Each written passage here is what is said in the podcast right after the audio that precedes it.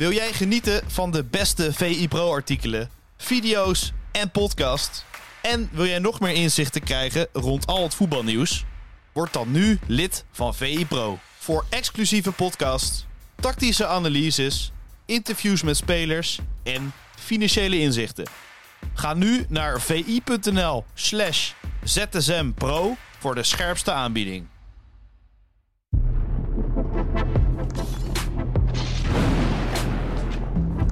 Lentin, goedemorgen. Goedemorgen. Weer een nieuwe VZSM in de week van het Nederlands elftal. Kijk je er naar uit? Uh, ja, ik ben wel uh, ontzettend benieuwd, moet ik zeggen. Ik moet nog een beetje omschakelen van uh, de klassieker en alle topwedstrijden van het weekend naar interlandvoetbal. Maar nieuw tijdperk, nieuwe bondscoach, mooie tegenstander, grote belangen. Dus daar kijk ik wel naar uit, zeker. Ja, we zien het ook gelijk terug in de cijfers. Hè, want eigenlijk alles rondom het Nederlands elftal, daar, ja, dat wordt aangeklikt. De persconferentie van Ronald Koeman, de eerste van zijn nieuwe termijn. Ehm, ja, goed, zullen we eens beginnen met misschien wel het meest besproken onderwerp. Ja, Frenkie de Jong is niet. Streep door de rekening gaf eh, Ronald Koeman aan. Ja. Uh, maar vooral de vraag, wie gaat hem vervangen en ja, hoe gaan ze hem vervangen? Ja, dat is wel interessant. Dat is eigenlijk de speler die er altijd ook bij is geweest de afgelopen jaren. En uh, ik denk ook wel de, degene die het belangrijkste is geweest bij Nederlands elftal. Ja, je hebt natuurlijk uh, Memphis Depay die voor de doelpunten zorgt. Je kunt zeggen dat hij belangrijker is. Maar voor het voetbal dat te spelen is het wel duidelijk dat Frenkie alles bepaalt. Echt de regisseur van het elftal. En als je inderdaad kijkt naar de vervangers, dan is er niet echt iemand die precies dezelfde kwaliteiten heeft. Dus dan kom je voor de keuze te staan. Uh, nemen we iemand die verdedigend voor uh, stabiliteit kan zorgen? Of nemen we iemand die echt uh, die rol van regisseur in het voetbal kan gaan overnemen? En dan heb je eigenlijk twee verschillende spelers. En Frenkie is dat misschien wel in één. Ja. Um, en nu gaat het erom, ja, uh, ga je bijvoorbeeld Drone en Wiever naast elkaar zetten, zodat je controle hebt, uh, loopvermogen. Koeman zou dat aandurven, liet hij weten? Ja, zou hij wel aandurven, maar het lijkt me ook niet zo heel waarschijnlijk. Omdat Koeman zei ook dat hij Wiever als een misschien wel ooit betere versie van Drone ziet. Met andere woorden, het zijn min of meer dezelfde types. Uh, heel goed voor de controle, heel goed in het onderscheppen van ballen, aanvallen, ja. neutraliseren. Um, fijn om tegenover Antoine Griezmann te zetten. Maar ik denk dat je dan wel in de opbouw in de problemen komt. Zeker tegen een goede ploeg als Frankrijk. Dan moet je wel ook de creativiteit hebben om die linies te doorbreken. En als je Wiever en de Roon naast elkaar zet, dan lever je wel veel voetbal in, in mijn ogen. Uh, dus ik zou Wiever zeker ook wel durven op te stellen, maar dan uh, in plaats van de Roon en niet naast elkaar. Ja. Ik denk dat hij daar toch voor een ander type gaat. Uh, ga je echt puur voor het voetbal, zou Joey Veerman natuurlijk ook uh, een mooie oplossing zijn. Maar die staat er ook wel onbekend dat hij af en toe uh, een tegenstander uit zijn rug laat weglopen. nou, dat wil Koeman waarschijnlijk dat risico ook niet no nemen. Dus ik denk uiteindelijk dat hij bij Kenneth Taylor uit gaat komen. Oké, okay, want een andere naam die genoemd wordt is die van Daley Blind. Tenminste, bij Rondo liet Ruud Gullit die naam vallen. Was natuurlijk assistent in de periode met um, Dick Advocaat. Ja. Um, ja, dan zegt hij qua passing is hij natuurlijk... Hij kan ook linies doorbreken, maar yeah. dat doet hij alleen met zijn passing. En, en Frenkie de Jong doet dat natuurlijk ook met zijn dribbles. Yeah. Als jij nou kijkt, als je, we, we, hebben de naam van Veerman, we hebben de naam van Taylor en we hebben de naam van Blind. Jij zegt dus Taylor is de meest voor de hand liggende. Yeah. Maar welke prikkelt het meest bij jou? Uh, nou, bij mij persoonlijk Veerman omdat ja. ik wel nieuwsgierig ben hoe hij het daar zou doen. Ben ik ook heel benieuwd. Nou ja, omdat hij uh, natuurlijk qua voetbal uh, oplossingen ziet die veel anderen niet zien. Hij is geweldig in het versnellen van het spel. Uh, in de paas geven die niet het meest voor de hand ligt. En dat, dat is om genieten. En daarmee kom je echt aan het voetballen als ploeg. Daarmee kun je tegenstander verrassen. Dan vind je ruimtes. Ook voor de aanvallers is dat heerlijk spelen. Ja. Dus in principe vanuit voetbalgedacht is dat denk ik de meest prikkelende oplossing. Ik vind blind niet zo logisch. Um, hij heeft inderdaad onder advocaat prima gespeeld op zes. Maar dat is ook alweer zes jaar geleden. Um, en inmiddels zitten we in een heel andere situatie. Er is inmiddels veel veranderd. Ja, hij is een stukje ouder geworden. Hij heeft al jaren daar niet meer gespeeld. Uh, bij Bayern heeft hij op dit moment weinig ritme. Um, hij heeft natuurlijk niet, staat niet bekend door zijn enorme loopvermogen, zijn enorme snelheid. Je speelt tegen een Frankrijk wat wel enorm veel uh, power heeft op dat middenveld. Dus ik vind dat niet zo'n heel logische optie. Hoewel die natuurlijk aan de bal geweldig is. Maar ik denk ook aan die linkerkant uh, op het middenveld dat Taylor daar logischer is. Omdat hij ook tweebenig is en dus ook met links die passes kan versturen. Hij kan aansluiten richting de aanval, maar hij kan ook wat meer controlerend spelen. Um, en Wiever bijvoorbeeld is bij Feyenoord ook gewend om wat meer rechts te spelen. Laatste optie die ook nog zou kunnen is uh, Wijnaldum op uh, linkshalf. Daar heeft hij bij Roma de afgelopen weken een aantal keren gespeeld. Hij is natuurlijk van nature iets meer vooruit. Ja. Maar hij is wel iemand die de verantwoordelijkheid kan nemen. ehm, die de fysieke kwaliteit heeft om daar te spelen. Die ook in de controle kan spelen, wat hij bij Liverpool vaak gedaan heeft. En dan zou je bijvoorbeeld Davy Klaassen op 10 kunnen zetten. Die zijn gewend om met elkaar te spelen. Ehm, dus dat zou ook nog een optie kunnen zijn. Ja, het is denk ik ook wel op, op welke gedachte hinkt uh, Koeman. Uh, verwacht hij dat, hij dat hij ook regelmatig aan de bal is? Of verwacht hij echt wel dat hij, dat hij achter Frankrijk aan moet lopen met, met Nederland elftal? Yeah. Wat natuurlijk niet ondenkbaar is als je Frenkie de Jong mist. Uh, is het dan een gekke gedachte dat je met De Roon, Wiever, Wijnaldum... dus veel vermogen met het bal afpakken, loopvermogen, diepgang... met Wijnaldum, met koppel Wijnaldum, de paai waar Koeman het over had... Yeah.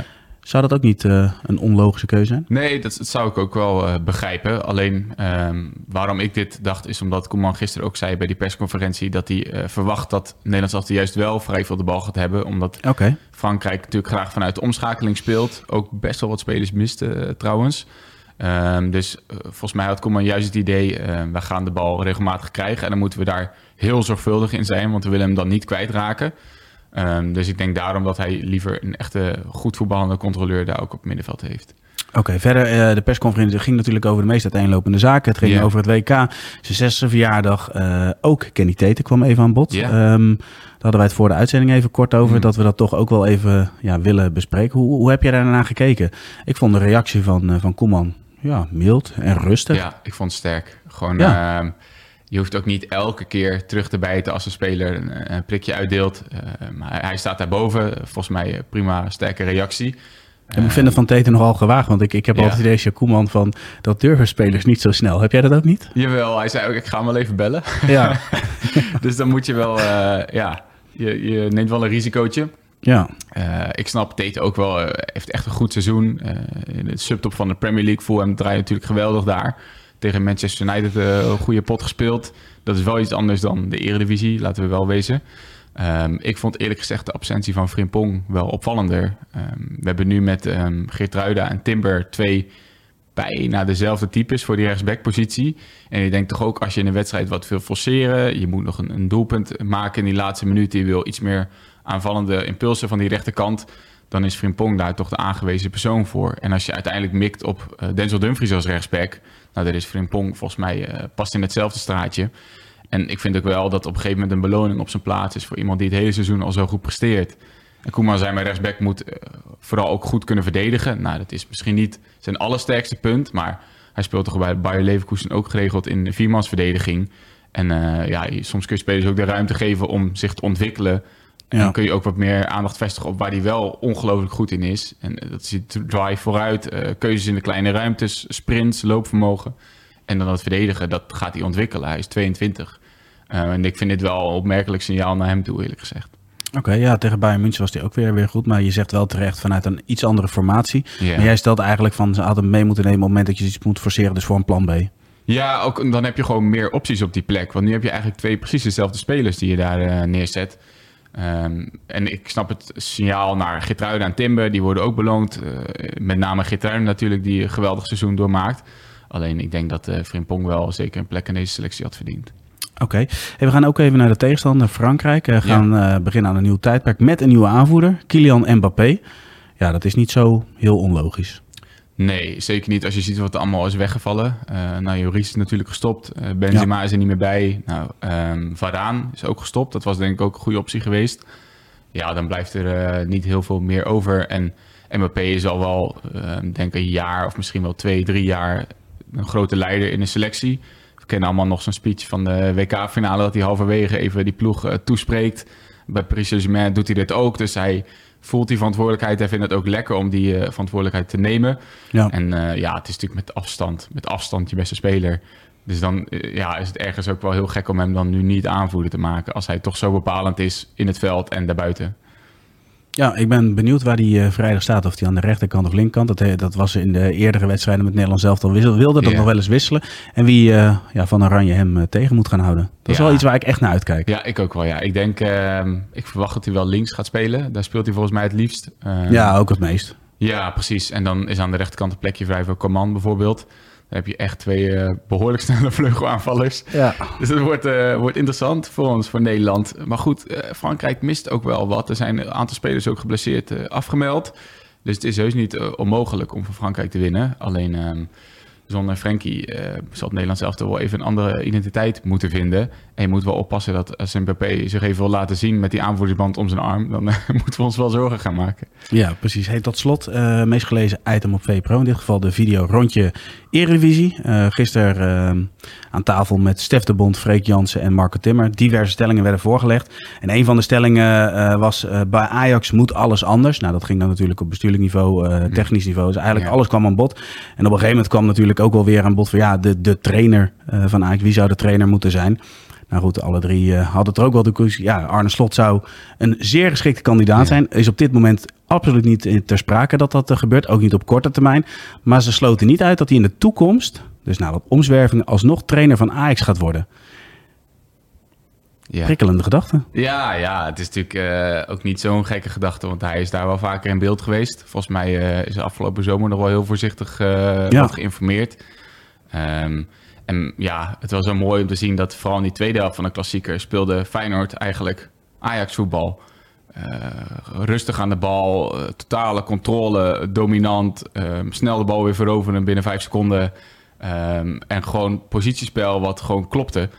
Dus ja, dan snap ik wel dat die, uh, dat die link gelegd wordt. Maar ik ben persoonlijk ook wel heel benieuwd waar Slot na de zomer trainer is. Want hij heeft volgens mij nog een doorlopend contract tot 25 bij Feyenoord, 2025. Ja, maar je zit ook te denken, kijk, als, als hij kampioen wordt, hij, doet het goed in de Europa League, hij doet het goed in de beker. Ja. ja. dan ga je al bijna denken van ja, veel beter dan dit gaat het niet worden. Nee, ja, kijk, het is natuurlijk voor hem denk ik ook prikkelend om uh, de volgende stap te zetten in de Champions League. Stel dat je daar volgend jaar terecht komt.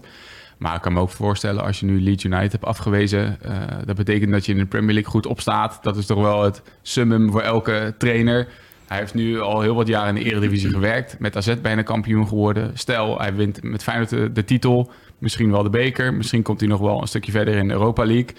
Ja, dan is het eigenlijk geen beter moment om, uh, om die stap te maken. En uh, ja, je moet die ambitie van een trainer natuurlijk ook respecteren. Ja, eens. Wat dan uh, wel, wel leuk is in deze... Suleiman gaf eerder alles aan dat op het moment dat Erik ten Hag het heel goed doet... waar natuurlijk Slot ook wel vaak mee vergeleken wordt... dat opent automatisch ook net iets meer deuren. Ja, ja, ik, uh, dat denk ik ook. En ik ben wel benieuwd welke orde van clubs uiteindelijk voor hem gaat komen. Ja. Want uh, Leeds was natuurlijk een geweldige club, prachtige historie. Alleen dan ga je wel tegen degradatie voetballen. Zeker als hij nu in de winter was ingestapt. En ja, je gunt hem toch eigenlijk een club die nog ietsje hoger uh, speelt. Zodat je niet elke week voor je baan speelt met je club. Maar dat je wat meer echt kan bouwen aan de toekomst. Ja, ik moet toch eerder aan de Bundesliga denken, jij niet? Ja, dat snap ik wel, ja. Ja, zeker. Kijk, uiteindelijk denk ik dat elke trainer graag in de Premier League nu werkt. Omdat daar gewoon, dat je echt kan meten met de absolute top van de wereld. Dat ook daar de grootste namen qua trainers uh, zitten. Dus dat is natuurlijk uh, prikkelend voor een trainer met zulke ambities. Maar Bundesliga past ook heel goed, denk ik, bij zijn spel. Uh, met zoveel nadruk op, op de fitheid, op het fysieke. maar ook op blijven voetballen altijd. Nou, deze Bundesliga natuurlijk staat daar vol van. En het rechterrijtje van de Premier League is soms ook wel de filosofie van... Uh, zorg echt maar dat je niks tegenkrijgt. Zorg maar dat je goed bent met spelhervattingen. En, uh, ja, maar neem, neem nou Brighton bijvoorbeeld met de Zerbi. Ja. Zo'n zo, zo'n ja, kant zou ook kunnen. En dan val je natuurlijk ook op. Ja, nee, 100%. Alleen Brighton speelt natuurlijk de laatste jaren wel... Uh, die hoeven niet tegen degradatie te vechten. Dus die hebben iets meer de ruimte om, uh, om echt aan een filosofie te gaan werken. Ja. Um, en daar, die club wordt zo goed geleid dat welke trainer er ook voor staat, dat er bepaalde principes altijd overeind blijven. En ik denk uh, de clubs die wat lager spelen, dat het op een gegeven moment vrouwen en kinderen eerst is. En dat er elk half jaar paniek ontstaat als ze onder die streep staan. En dan komt er weer een andere trainer met een andere speelwijze. Dus dat is gewoon ongelooflijk lastig. Ja, helemaal eens. We gaan het volgen, Lentin. Lentin, dank voor jouw bijdrage aan deze VZSM en tot... Tot zetten ze. Tot zetten ze. Wil jij genieten van de beste VI Pro artikelen? video's en podcast. En wil jij nog meer inzichten krijgen rond al het voetbalnieuws? Word dan nu lid van VI Pro. Voor exclusieve podcasts, tactische analyses, interviews met spelers en financiële inzichten. Ga nu naar vi.nl slash zsmpro voor de scherpste aanbieding.